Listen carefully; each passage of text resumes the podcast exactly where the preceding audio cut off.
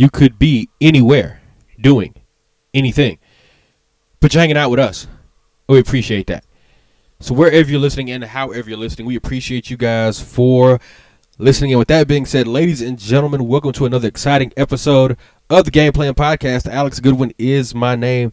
You can follow me on Twitter at Alex Goodwin TSM. Again, that's on Twitter at Alex Goodwin TSM. That's T as in Taka, S as in Sangria, M as in Margaritas. Kennedy Miller. Yes, sir. Where can they find you on Twitter? Find me on Twitter at underscore Kennedy Miller underscore. Again, underscore Kennedy, as in the former president John F. and the former wrestler Mr. Kennedy. Kennedy Miller underscore. All right, all right, Kennedy. Miller. it's been a bit of a minute since we, the last time we've done this show.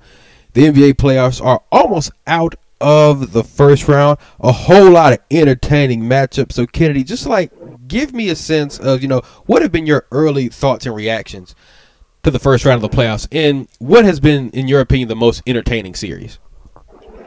Um. Well, I mean, I think my early reactions to the playoffs is that a lot of teams are playing good basketball. And you're seeing a lot of high scoring outputs from a lot of guys that uh, are up and coming stars. Luka, Donovan Mitchell, Jamal Murray have all put on uh, great shows in, in, the bubble, and it, has been really fun and impressive to watch, especially as a basketball fan. Um, I think easily the most impressive series to me, or the most entertaining, was the one that just ended tonight uh, Utah and Denver going to Game Seven uh, with you know Donovan Mitchell putting up 57 the first game and Jamal Murray putting up these 50 point games. It's been uh, incredibly impressive to see these two go at it. And um, you know, hats off to Utah. They played their butt off. I didn't. I didn't give Utah a chance to make it out the first round after uh, Bogdanovich had gotten hurt and elected to have season-ending surgery. I thought they were done. And so for them to come out and play the way that they did against um, a team that they were the underdog. Denver, you know, was a top three seed all year, and for them to be up three one, um, I was I was really impressed by the way that they played. So um, I think that was a series that impressed me the most. Um, you got you know teams like the Mavs were impressive. They put up a fight. I didn't think they put up that much of a fight. Um, obviously, losing Porzingis was a big blow for them, but I think that um, that was a that was a good series. My Lakers took care of business. You know, we were. Yeah, I don't understand why Portland was. You know, kind of pushed out of proportion. Good team. Dame was playing out of his mind. You know, to will them into being that eighth seed. But I knew when push came to shove, the Lakers had two top five players in the league, and it's going to be really tough to stop those two, especially when they've been the wire to wire number one seed all year. So um, I'm really excited for the second round, though, uh, for the matchups. Um, I don't know if the Lakers are going to see Houston. Um, I, I really don't know. If I had to bet money, I would say that the Rockets will win, but Oklahoma City has put up a fight. Shout out to G. Uh, shout out to Garrett Newton from the, the Stadium Status podcast because he was the first one that called this because we were in there and at the beginning of the year he said if Chris Paul was healthy for at least 70 games and Steven Adams played, they would make the playoffs. And I said, no way. No way in hell would they make the playoffs in the Western Conference. And for them to make it to the fifth seed and to push Houston to seven games with or without Russell Westbrook is is amazing. And if they beat, if the Thunder beat the Houston Rockets, Alex Goodwin, with with with all that happened last year with James Harden and Chris Paul, with them losing at home Game Six, no Kevin Durant to the Golden State Warriors, and then for James Harden to get to the podium and say, "I know what we have to do," and they trade Chris Paul. If Chris Paul comes back and beats them with this team, I I don't know what Rockets fans will do with themselves. Oh, I'll tell I, you what they're gonna do. I'll take. Oh, dude, some of them, and we know a couple of them. Some of them are gonna be ready to jump off a roof because, and I give it to Rock. And, and the thing about Rockets fans, here's what I don't understand sometimes is that they talk themselves into this year in and year out, year in and year out. when the Yeah. Houston Rockets and James Harden and Mike D'Antoni have not mm-hmm. earned the benefit of the doubt in that way. They flat out have not.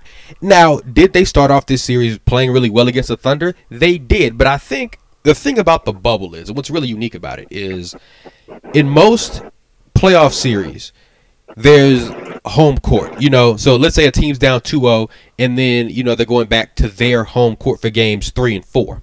All right Mm, that home court advantage can give you a bit of a boost, a bit of a push, Right. and things like that. Or even in the uh, Denver Utah series, being down three one, most times that thing's going to be over in five or six. But on a neutral site, when it's you take out all the other extra noise, all the other people in the stands, and it's just basketball. You're gonna find out who the who the better basketball team is, and like the entire atmosphere around the bubble and just playoff wise. Have you ever gone to like Fonde Rec Center in Houston yep. or like the Drew League or something? Like it just feels like basketball. Like not a whole lot of hoopla, not a whole lot of none of that. It's just high level basketball players playing basketball. And the thing about Houston that you mentioned, what are they gonna do? They gotta blow this thing up. And most times, I'm not a fan of blowing the whole thing up. What else is there to do at this point? You've traded Chris Paul. You traded Capela. You got Robert Covington. They gave up their six years worth of first round picks to get Capela. I mean, to get rid of Capela, to get Covington, and to get Russell Westbrook. To go out in the first round or maybe the second round at the best. Right? With a team with hardly any young guys, and then you talked about you know the lack of draft picks. It's almost like these past couple of times LeBron has left somewhere. You look at when he left Miami in 2014. They had been so set on trying to get to championships, which they did, and which they won to. But when he left, there's no cap space. There's no first round picks. And now you got like a veteran roster that is looked like it's capped out because they've been competing for so long. Same thing when he left Cleveland in 2018. No more cap space, no Oh, more first round picks, old. And you've got guys that you've signed to extensions to try and keep on winning that are now past their prime. So now you're in a terrible situation. and I think like they re-signed Eric Gordon to an extension in September, four years for seventy-five million dollars. Mm-hmm. Mm-hmm. Nobody's going to want him on that contract, right? Russell Westbrook is on a really bad contract, and given the fact that a lot of Russ's game is built upon speed and athleticism, and that and Russ can't shoot, and in year eleven or twelve, I have no indication to believe that Russell Westbrook is going to find a jump shot. So Russ is going to age really poorly. Uh, do you remember how in Allen Iverson's last two years, what it looked like? And how quick Allen Iverson was out of the league once like the drop off came. Like it wasn't a gradual drop off with the guy. You know how Tim Duncan had a gradual drop off. Like you slowly started to see the skills decline. But San Antonio had other pieces around him, so it wasn't just mm-hmm. horrific. Yep. Iverson's drop off was so quick; he was out of the league in two years, and I think Westbrook's going to have that same kind of drop off. The problem is the contract he's on is exorbitant, right? So win, lose, or draw, they got problems there. You know, I do want to kind of switch gears to the other team in Los Angeles. You know, the L.A. Clippers, Kennedy Miller. I know you've been wanting to do this for like a week or so. So, Kennedy Miller, I'm gonna give you the floor to talk about your favorite player, play off P. Paul George. Kennedy Miller, go on and get your jokes off. Go on. I don't, I don't have much jokes because he, he's kind of resurrected himself the last couple of games um, of that series, but it's a famous Dennis Green quote. He is who I thought he was. Paul George has never changed to me. I saw all these tweets, you know, called, what's wrong with Paul George? This is nothing new to me. I know Paul George. I know what he does in big games. I know what he doesn't do in big moments. He's not that guy. Supremely talented. I will never take that away. I mean, he's not a bum. He's really talented. Really handles the ball well for somebody over six seven. Really good defender. Has a nice touch with the ball. But for some strange reason, Paul George you cannot rely on him in big games. You can't. He, I mean, he he's almost in the perfect situation for himself. He he's not carrying a team. He doesn't necessarily have to guard the best player all game long, and he doesn't have the burden of the franchise on his shoulders. And yet, somehow, he still is messing up. He went through a three-game stretch where it was like, Alex, what the, what the heck? Like, I mean, at this I mean, point, you, bro, you can cuss on here. Go on. it, I mean, it was looking like this was literally the worst option for Kawhi Leonard. I know he wanted to stay at home, but it, it was looking like him choosing to go to the Clippers to play with Paul George was the worst option he could have had. Because remember, he had three options. He would have gone to the Lakers with LeBron and Anthony Davis, and they they would have just ran through everybody. He could have stayed in Toronto, and with the way that it's looking in the bubble now, you can't really tell me that Kawhi on the Raptors wouldn't be the favorite in the bubble. With how good the Raptors have played, with how good Kawhi has played, he played amazing. And then to go to the Clippers and play with playoff piss. You know, I should have had that trademarked out because now everybody was calling him that. You know, during these past three day, uh, three uh, games that he was playing bad, I was like, I said playoff piss at Alex's house last year.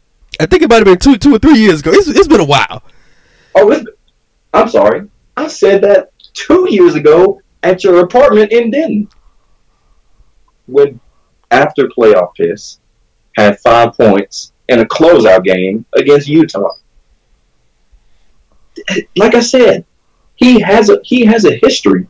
I can I can look up the numbers and, and go through the closeout games that he's been in and, and the numbers that he put up in elimination games, and it it's not it's not anything it's not anything superstar worthy. He's a star. He's a Robin. But I don't know if he's going to be a good enough Robin to lead them to a championship this year. Hey man, I'm gonna tell you what. Whatever they did to get him ready for Game Five and Game Six, they need to do it again. Okay, so like it is like all of a sudden he can play again because he couldn't throw a rock in the ocean. Games two through four, like he Yeah. was god awful, right? And here's the thing. Go ahead. No, go ahead. I'm I was sorry. I, I, I, I was gonna say, um, you know, how sometimes like you might be not so good at something, then all of a sudden you seem really good, and be like, well, what happened? What happened? And somebody's like, well, you know, I just had some uh, some real special motivation, right? When I was, I got a quick story. Quick story. When I was in the sixth grade, Kennedy Miller, I was supposed to be taking the math, the standardized test in math in the state of Texas, the TAKS test, right? I am not good at math. I'm horrible at math. I failed it one year, and so that the next year, I'm up there supposed to be taking a math TAKS test, and I am not taking it seriously. I'm doing these little TAKS, like a little practice packets or whatever. I'm BSing them. I'm not really trying to do it or whatever. My mom was like, "You need to focus on focus on this packet and do this right, because you're not good at math." And I'm not trying to hear it. Not trying to hear it. I'm doing horrible on this packet, right? My mama look at me and she said, she said, dead to me. The next prime you get wrong, I swear to God, I'm gonna beat your ass. Right? So I'm halfway thinking she she just talking, right? I get that next problem wrong. Kitty Miller, my mama looked up at me. She said, "Let's go." And then she proceeded to drag me, pull me up out my chair, and drag me across the floor by my right ankle. And I'm in the, in the middle of the house. I'm hollering, how like somebody help me, please, help, help, help, help, help. Right? Thank God for my daddy. He saved me. Kitty Miller, when I tell you I got it, got on that test on that Tuesday, and I only missed two questions. I missed two questions and two questions only. I feel like that's the type of shit that happened to Paul George in between games four and five. I think Kawhi Leonard cussed him out. So, I mean, my thing with Paul George is it'd be different if he was playing an elite defensive team like the Bucks or the you know the Raptors or something like that. But it's not like the Mavericks have many defensive stoppers. That's my thing. That's what on the flip side of it, that's what made what Luka was doing so impressive because look at the numbers. Oh, the Mavericks have this. Uh, I think they had the number one offensive rating of all time or something like that. Yep. You know, really impressive.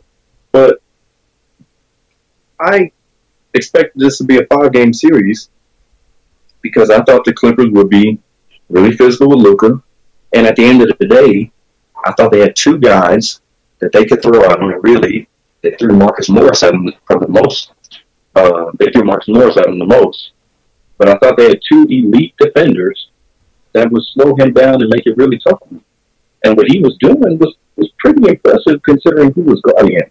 Paul George, on the other hand, was struggling with Tim Hardaway Jr. and Dorian Finney-Smith. And Seth Curry was giving him the moves. Bruh, did you see Steph Curry call him a bitch ass nigga? I did. Now, now that's personal right there. Now we all know that's boy. I know he's, Mhm. and that's for my wife. Yep. Seth Curry said, "I'm standing up for my wife's honor." God damn it, bro! I got a question. How imagine, like, imagine when uh, Doc Rivers' daughter walk comes into the facility to say hi. What did she do when she sees Paul George? All right, That's what. That's what I'm saying. Like that was a weird. Was that a love triangle, love square? All because hexagon, you know because he, he's he's he's dating Doc Rivers' daughter, who by the way looks too much like Doc Rivers to be attractive to me. She looks too much like Glenn. Okay, little Glenisha is what I'll call her because I don't know her name. I think it's Callie. But Ca- thank you, Callie.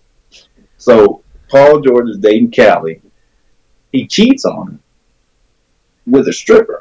Gets the stripper pregnant. Then goes and wipes the stripper, and then ends up on her daddy's team. While meanwhile, she rebounds with a Curry, Seth Curry, and they end up playing each other in the first round. Seth is playing against his father-in-law, who's coaching her ex-boyfriend. Bro, here's what I want to know. I like, I ain't gonna lie, Doc Rivers is a better man than me Absolutely. because I ain't gonna front. I'd have shot Paul George. I'd have shot him. You ain't gonna treat my baby like that. You motherfucker. Like what? Like that that whole situation to me is a hot mess. And like Paul George had way too much on his mind. In that post game interview he did after game five, Paul George sounded like he was talking to either a Catholic priest or his therapist. Because he was telling us giving us way too much information. Way Well, too been- much. they have been killing him. They have been killing him on social media, and you know he saw it. You know he saw it. He had been getting heat because it's different.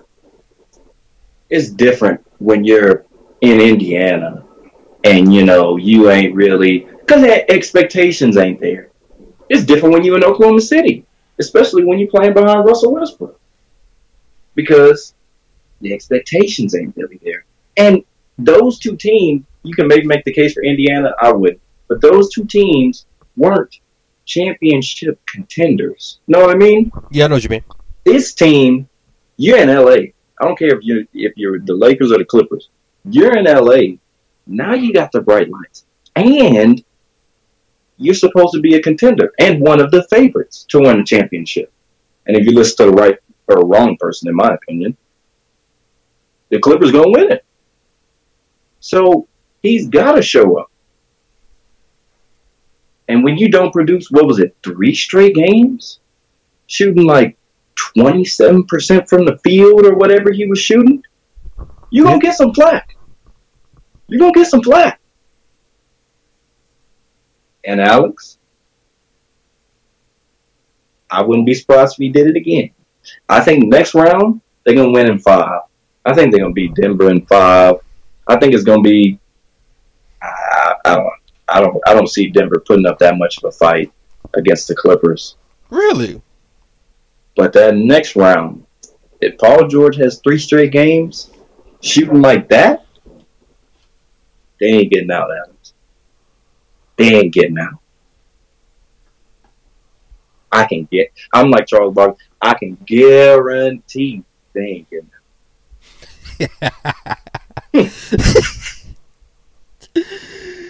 oh man, bro, I still want to know what Kawhi said to him after Game Five. Like, I mean, after Game Four, I'm sorry, after Game Four, I want to know what Kawhi said to him because, like, for Paul George to come alive and play like that, we like to remember how in Bad Boys, uh, when uh, Marcus shot Johnny Tapia at the end in, the, in that minefield in Cuba. And Will Smith was like, "From now on, that's how you shoot." That's what I feel like Kawhi him, how Kawhi was talking to him. That is how you shoot. That's how you play. Don't shoot that little motherfucker no more. Stop it. oh man. Yeah. We got to leave it right there, but don't you worry. We will be right back with more of the Game Plan podcast on the other side of the break. Don't go too far. Ladies and gentlemen, welcome back to the Game Plan Podcast. Alex Goodwin is my name. You can follow me on Twitter at Alex Goodwin TSM. Again, that's on Twitter at Alex Goodwin TSM.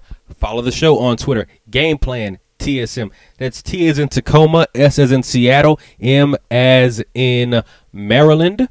Kennedy Miller, Yes, sir. where can they find you on Twitter? You can find me on Twitter at underscore Kennedy Miller underscore. Again, underscore Kennedy, as in the former president John F. and the former wrestler Mr. Kennedy. Kennedy Miller underscore. All right. All right. Um, we're recording this podcast on the evening of September the 1st, 2020.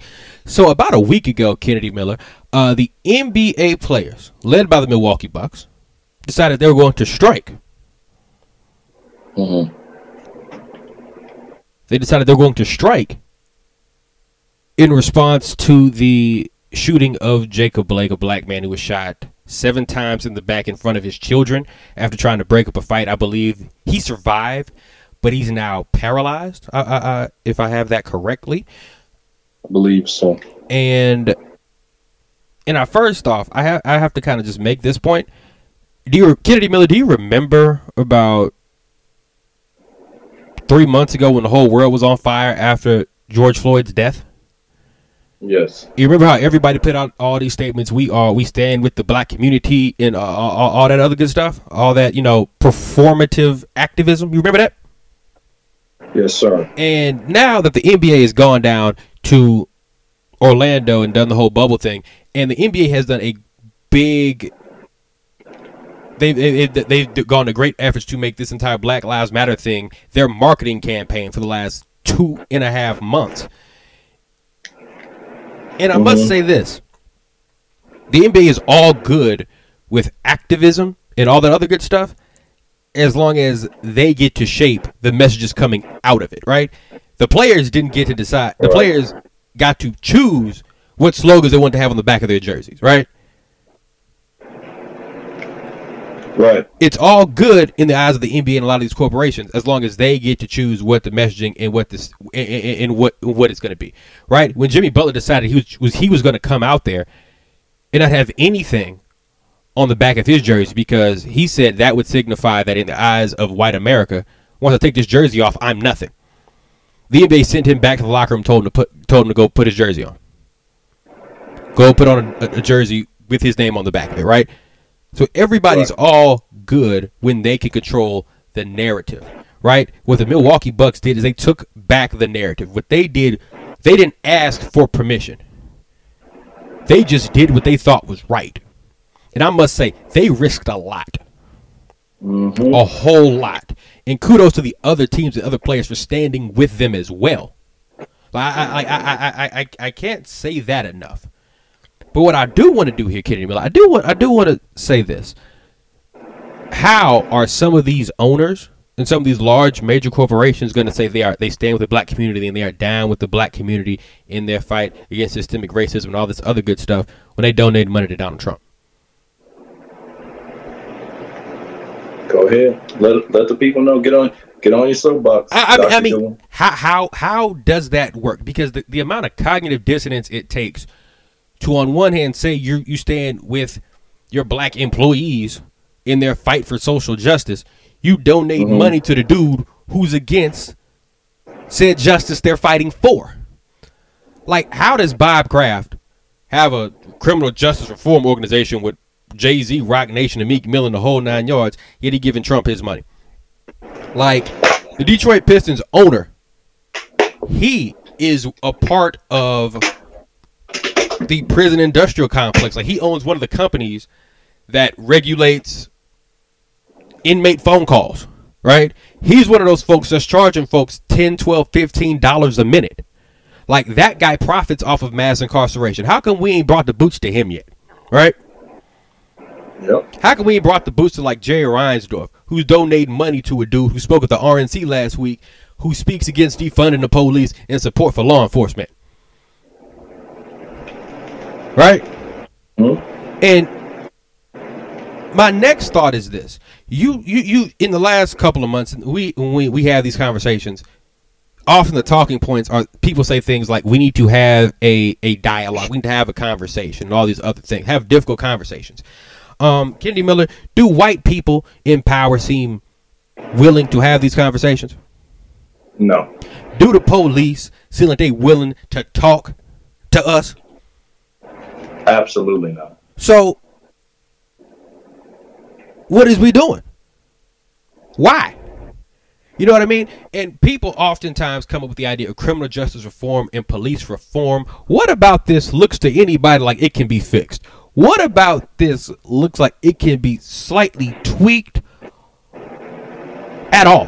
What a like, you, you, does that make any sense? Yes, sir. getting more black police chiefs ain't gonna do a damn bit of good as long as the white supremacist power structure that is still in place is still there.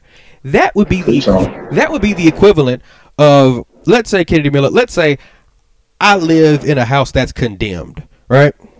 Mm-hmm. and the house like the state said yo this house is uninhabitable there's asbestos there's mold the foundation is all messed up it is unsafe for people to live in here what if i were to then just slap a fresh coat of paint on the house and get some new furniture in the house?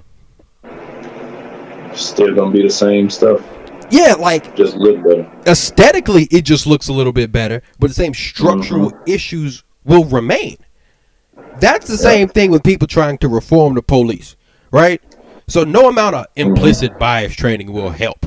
No amount of getting more police officers who look like the community will help right because when the system is fundamentally inextricably going to work against you you can't have it no more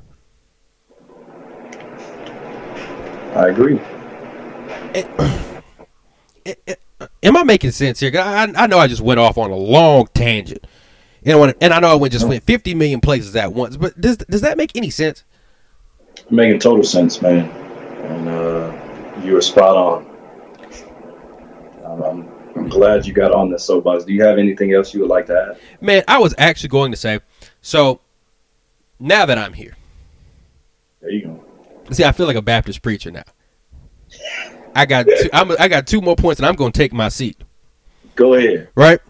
So, you know how people always say they want their politics politics out of their sports and all this other good stuff. When it's fitting for them. Yes. Donald Trump has no problem inserting himself into sports, as he did this morning when he said he called the Big Ten commissioner in an effort to try to get Big Ten, the, trying to get the Big Ten to play football this fall. And he only did this, mind you, Wisconsin, Illinois, Ohio, Michigan, all swing states. All of them. Like he ain't said a damn thing about the Pac-12 coming back to play because he know he ain't, he ain't got no chance of winning California, and the rest of them flyover states over there don't nobody care about, right? Right. Those folks aren't cool with politics in their sports when it suits them. Yet uh, Kelly Loeffler, the lady who owns the Atlanta Dream, she was all Mhm. cool with using her basketball team as a prop in an effort to win an election. Right? And they those folks, instead of having the conversation that everybody says needs to happen to end racism, hmm they're over there they're over there telling you at every turn they don't want to talk to you about this stuff We ain't trying to hear you about this stuff. And that's the thing about racism. I think a lot of people need to understand. You ending racism is not the job of black people. It is not the job of the uh, uh, of the Hispanic community. Just in the same way that ending misogyny and patriarchy is not the job of women to do, right? Ending homophobia is not the job of the LGBTQ community to do. It is the job of those that are in power. It is the job of the oppressor to stop oppressing, right? Mm-hmm. Right. Like that is easy as pie because if we could fix it, we'd have fixed this a long time ago. Like if you tell black people, "Hey man, we can get in here and fix racism. We need all black people at the meeting at 6:15.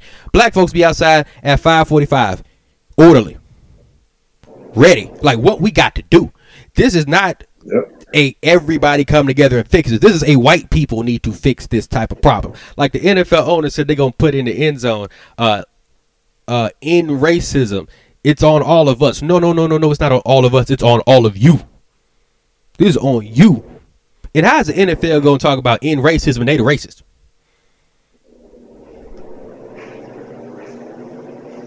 These are solid points. I'm I, I, I I'm sorry. I know. Ooh, it's a lot, man. It it it, it is all of this is a lot. Like, is that does that hit home for anybody except me? You know what I mean? Does that make sense? I, I totally get it. Well, as you say, common sense ain't always common, man.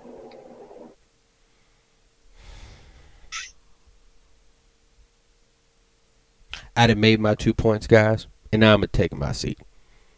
This is the game. Thank y'all for coming to this TED Talk. Yeah, really. Thank you for coming to my TED Talk.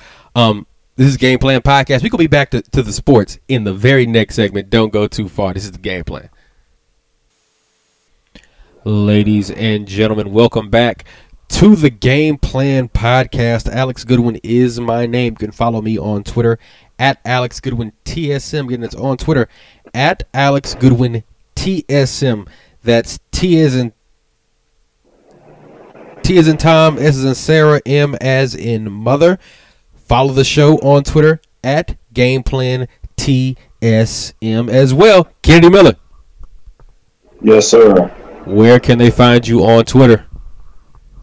Find me on Twitter at underscore Kennedy Miller underscore.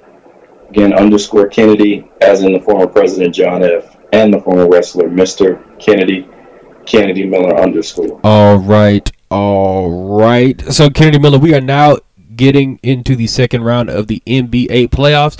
We're gonna go through and I'm gonna get your thoughts and your predictions. Right? Okay. All ready to start things off.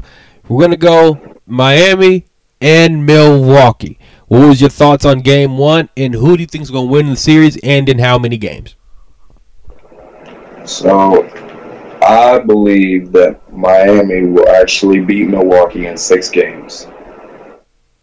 Giannis is great. I said from the jump, I feel like the Bucks are a really great regular season team. I don't think that they match up well with Miami um, for a couple of reasons. Number one, Miami has a lot of guys that they can throw on Giannis that have the size, quickness, uh, veteran savvy, athleticism to, to guard him or to contain him. We're not going to stop Giannis totally, but Bam, by most defensive metrics, have done has done the best job on Giannis this year. There's a reason why they're the only team so far that beat the Bucks three times this year. They're well coached. They're physical. They like to play defense, and they're going to play the right way. And the Bucks, if they had a weakness on defense, because they're a really good defensive team, if they had a weakness, they want to pack the paint so much. They want to stop guys from getting easy layups. They give up a lot of wide open threes. Well, who's the second best three point shooting team in the NBA? It's the Miami Heat.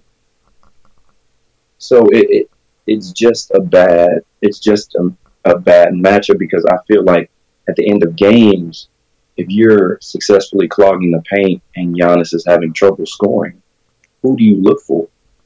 It's and and really the point that I'm trying to make is I don't trust Khris Middleton. I don't think Khris Middleton can be your second best player on a championship team. I'm not going to ridicule him like I do Paul George because he's not put on that list. But Bleacher Report did make him a top 10 player, what was it, a month ago for some stupid reason. But Khris Middleton cannot be your second best player on the championship team. And your third best player is Eric Bledsoe. I don't know what the hell I'm going to get out of him any given night. So that's my thing with the Bucks. Now, I mean, could they get past them? Maybe. I mean, I think Giannis will have to have some big games. I think Khris Middleton will have to have a really big game. But game one just kind of told me what I already predicted before the series started. Heat and six. This is a tough one for me. It's a really tough one because Milwaukee's well coached. Well coached, well put together basketball team. Like that team, the way they're put together from top to bottom, they're put together really well. However, at the end of games, who do I trust more at the end of a ball game? Jimmy Butler or Giannis? I'm gonna say this. Yo, give me Jimmy Butler every day and twice on Sunday, man. That dude is something different. And I've been saying that for the longest time, right? And let, the, let, let can I take this moment right quick to laugh at 76ers fans right quick? Like y'all didn't want to keep Jimmy Butler, and instead y'all gave Tobias Harris and Al Horford the world. And where'd that get you? Nope. Like Jimmy Butler. Like you know how some dudes are afraid of the big moment. They get, start start to tighten up, start to tense up. You pass them the ball at the end of a ball game, they get it right out of their hands like they don't want it. Yep. Jimmy Butler's the exact opposite. He's like, oh no, oh no, I live for this right here, baby. Give me the ball. Move out the way. Like that dude, Jimmy Butler. And I think that's really like the margins with these two teams are that slim. Because I think Bam matches up the best with Giannis. He's as tall and as physically strong, right? To give Giannis a whole lot of trouble. Giannis is still going to get his buckets, and I think the games are going to be close. But at the end of a game, who do I trust to make a big shot? I, I got to go Jimmy. And I think Jimmy's going to do that. Heat in seven. And and this Bucks team is still they're still growing. You know, it's no no na- no real knock against them. I mean, he's going to get some flack because he's the MVP and Defense Player of the Year. I already told you I don't think he deserves Defense Player of the Year. I don't understand how one person has 50 more steals and 80 more blocks on the season and he doesn't get it. But that's neither here nor there. Um, that's Anthony Davis, by the way. but you know, I think the thing is, Giannis is going to have to find some type of reliable scoring option besides barreling to the rim in the playoffs. Because he's not going to be able to get that. And Orlando provided the blueprint. They just didn't have enough talent. They're going to wall up. They're, these teams are going to wall up and they're going to force you to shoot it. And and and another thing, it's one thing if you were just barreling to the rim and then getting to the free throw line and making free throws, but he went four of twelve. So now you, even if you're doing what you want to do in the fourth quarter, we're just going to foul you. Prove it. Make the free throws. And I mean, that's the that's the thing. I just Milwaukee uh, they, they they've run into a tough they've run into a really tough opponent. And in my opinion, I think they're going to lose in six. All right, all right. We're going to stay in the Eastern Conference. We're going to go Boston and Toronto. Now, Toronto's already down 0-2, but still, Kennedy Miller. Who you got? Man, I thought Toronto would take this to start it, um, especially with Boston losing Gordon Hayward too. I don't know. You can't really count the champs out, even though they don't have their superstar from last year. But I think Boston's going to take it, man. I, I, said before, I think Boston is a, a, sleeper to make the finals because another team that's well coached. You got a young star in Jayson Tatum, who might elevate himself to superstar status in these playoffs, and and you know another star in Jaylen Brown. Kemba Walker's really good you know, and then you know if Marcus Smart hits five straight threes in a game, you know, then they're almost, you know, then you can just throw your hands up and say, what more, what more can I do? So, Um, I think Boston's going to take it. I think Toronto is got championship pedigree. They never feel that they're out of it. They were down 0-2 last year in the conference finals. Um, but I think Boston is just. I think Boston is ready for this moment. So I'm gonna roll with Boston.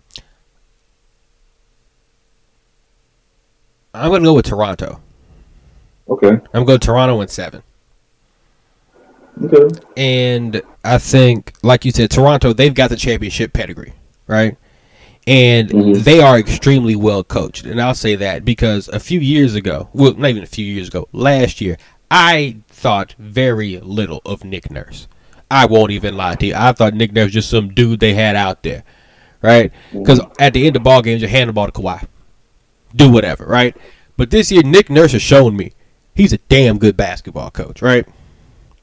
Mm. and b- given the fact they are back in the position where they are to potentially defend their title, lets me know that Nick Nurse can coach, and Nick Nurse has earned the benefit of the doubt for me. I think they'll be able to figure this out.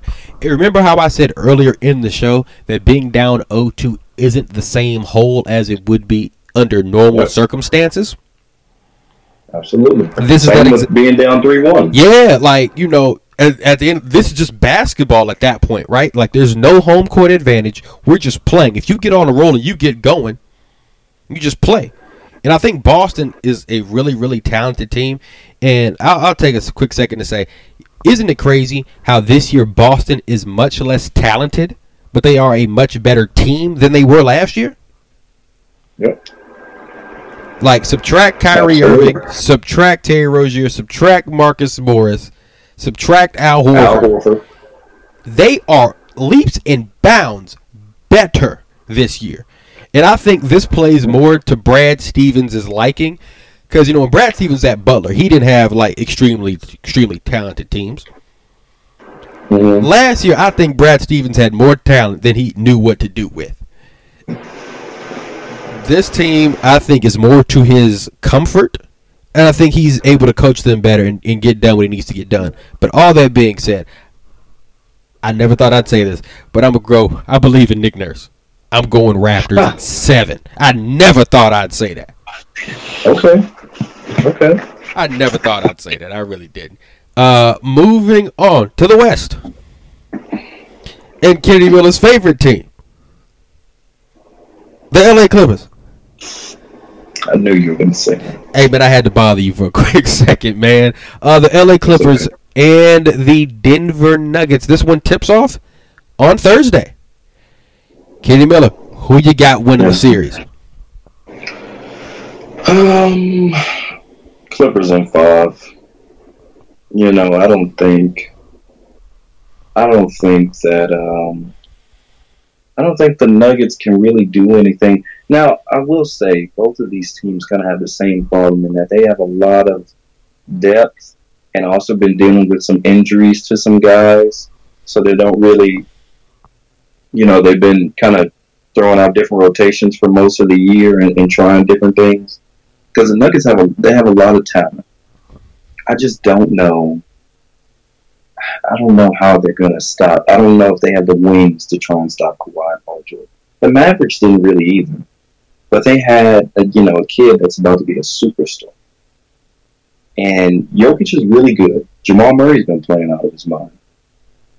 I don't know if those two will, will put the same threat that the Mavericks were able to do like Jokic is a mismatch for him because I mean you're gonna have Zubac and, and Montrezl Harrell to guard him. He should be able to get what he wants, but I feel like they can neutralize Jamal Murray. I feel like I feel like what you're gonna if Patrick Beverley plays, you're gonna put Star Pat on him. And if he's still cooking, you can put Paul George on him. You can put Kawhi on him. And you can put you know like a Marcus Morris on. Like you can throw so many bodies at Jamal Murray if you're the Clippers. And I think that's going to make it really tough for the Nuggets to really um, have an efficient offense. Now, I could be wrong. I, Nuggets could give them all they could get, and Michael Porter could turn into a star in front of our very eyes. I would love that. But if I'm realistically speaking, I think the Clippers in five. I'm going to agree with you there, but I'm going to go Clippers in six. Okay. Okay. And the big reason, like you laid out all of the on the court reasons why you think that the Denver Nuggets won't be able to beat the LA Clippers. My big Mhm. reason why they won't be able to is more so along the lines of like emotionally. Like it takes a lot out of you to come back from 3 1. It takes a is lot out of you to do what they just got done doing. And then you ha- they have a day or so to try to regroup, right? And then go back out there and play against one of the three best players on the damn planet on four or five days rest, and you have to do this every other day, right? Like emotionally, I think they are probably spent, like because they pro- they gave every ounce of energy energy just to get to a game seven, let alone win it, and now you have to turn back around in two days and do it again, and like and re you know and keep yourself at that same level of energy and same level of intensity. It's very very difficult. Like we've seen the Clippers have lulls in intensity, right? And so in game, I want to say for the Clippers, they led by twenty, po- at least twenty points in games three, four, five, and six, right? Yeah. Two of those four times they blew that lead, right? And in game six, they had to put Kawhi back in there, and you know he had to finish it, right? In order for a. Denver team to beat the LA Clippers four times, it's going to take that level of intensity they just had to come back down, come back from da- being down three one, and I don't think they're going to have that, right? And then on top of that, Kawhi Leonard versus Nikola Jokic as who's play who's the best player? I'm going to do with the straight back cornrows, man. That dude's a killer. Yeah. He's really good. Moving on. The last series, we don't even know who's going to fill this last slot yet. That's to be determined. We're going to go through it anyway. The LA Lakers, the one seed, versus either the Oklahoma City Thunder or the Houston Rockets. Who you got? Uh, if it's the Houston Rockets, I think the Lakers win in six. If it's the Oklahoma City Thunder, I think the Lakers win in five. I think the Lakers win in six against the Rockets. I don't think that small ball is going to work. I think we're going to kill them on the, the the rebounding, which is a, a reason why we beat Portland because we killed them on the offensive boards. And then what I will say with the Rockets small ball lineup, they are really feisty. They're really they're really feisty. They get their hands on a, on a lot on the ball a lot, especially when the big man gets it when you try and post them up like Steven Adams. They're really feisty down there. They give they give a lot of uh, multiple efforts on the floor because they have to. They have to make up for their lack of size. I just think when the size that you have is maybe the most talented big man in the NBA, then it's going to be really tough on a guy like PJ Tucker for a seven game series to say, hey, you're going to have to go between guarding LeBron and Anthony Davis. You know what I mean? And yeah, I think we won't be able to play our traditional lineup a lot with AD playing the four and either JaVale or Dwight playing the five. But I think this series is a big series where Markieff Morris comes in um, and plays a lot of minutes at the four to push AD to the five.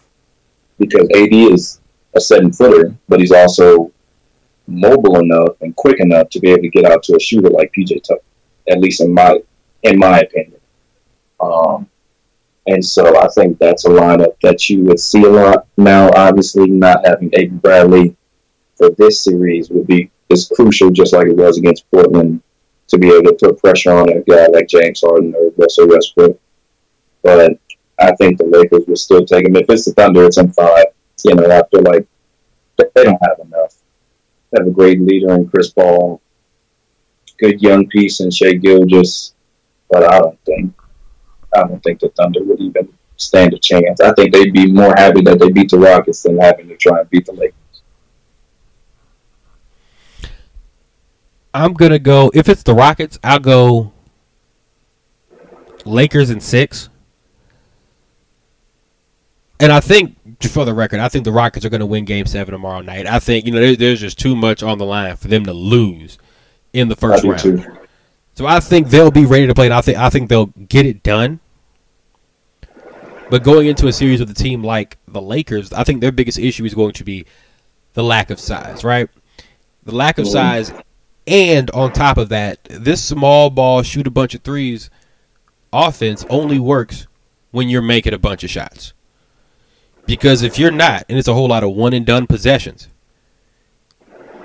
and you're having issues on the boards with an Anthony Davis, with a JaVale McGee, with a Dwight Howard, with a LeBron James for that matter, the other team has a whole lot a whole, a whole lot of more extra possessions.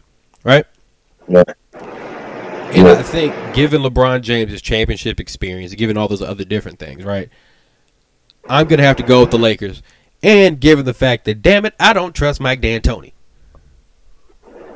Yeah, I, I think you know if they had seen us in the first round, there would be real potential for an upset. But if you saw towards the end of that first round, you saw LeBron start to get into a, a, a rhythm shooting. Because uh, I mean, for most of the bubble, even you know, from the first game against the Clippers, he was not shooting the ball, and you could tell he wasn't trying to shoot the ball much. And so you started to see it was one of those games where he had like three or four threes, and you could tell he started to get his rhythm. And ever since, and for the series, he shot forty percent from three. He shot fifty eight percent from the field. He shot forty percent from three, and he's the second. It's the second time ever a player has averaged a triple double for a series. Who was the first time you asked? LeBron James. So Was that our first unnecessary LeBron stat of the night? That was an unnecessary LeBron stat. You also saw Anthony Davis get his mid range down. And so I think, you know, the, the recipe would be good if we were reeling and if we weren't scoring the ball well. But we were a top 10 defense for a reason. You know, we played really good defense. And then if we're scoring on the other end, we're practically unbeatable. And so with the Rockets, it sounds good in theory to be able to space the floor and have all these shooters and go small ball and do all this. But when you're playing a team with two top six players in the world and those two players are over six nine and might end up being the two biggest guys on the court, that's going to be a problem. And then you factor in a guy like JaVale McGee, factor in a guy like Dwight Howard, you know, and they're going to kill the possession battle. And if the Rockets, like you said, if they're not hitting shots, then some of those games are going to be some oh, long nights. I couldn't agree more. Kennedy Miller, it appears that me and you, brother, we are out of time here, my man. Yes, sir. It's been a good one. Hey, man, it, it, it's always good to hang out with you, my man. You know, even though we got to record this up in damn 10, 11 at night, we, me and you, we still found a way to make this work, my dog. Uh, let the folks know at home they can find you on Twitter, Instagram, all that, dog. You can find me on Twitter at underscore Kennedy Miller underscore. Again, that's underscore Kennedy, as in the former President John F. and the former wrestler Mr. Kennedy. Kennedy Miller underscore. All right, all right. You can find me on Twitter at Alex Goodwin TSM. Again, that's on Twitter at Alex Goodwin TSM. That's T as in Tom, S as in Sarah, M as in Margaret. For Kennedy Miller, my name is Alex Goodwin. This has been the Game Plan Podcast. We will see you next time.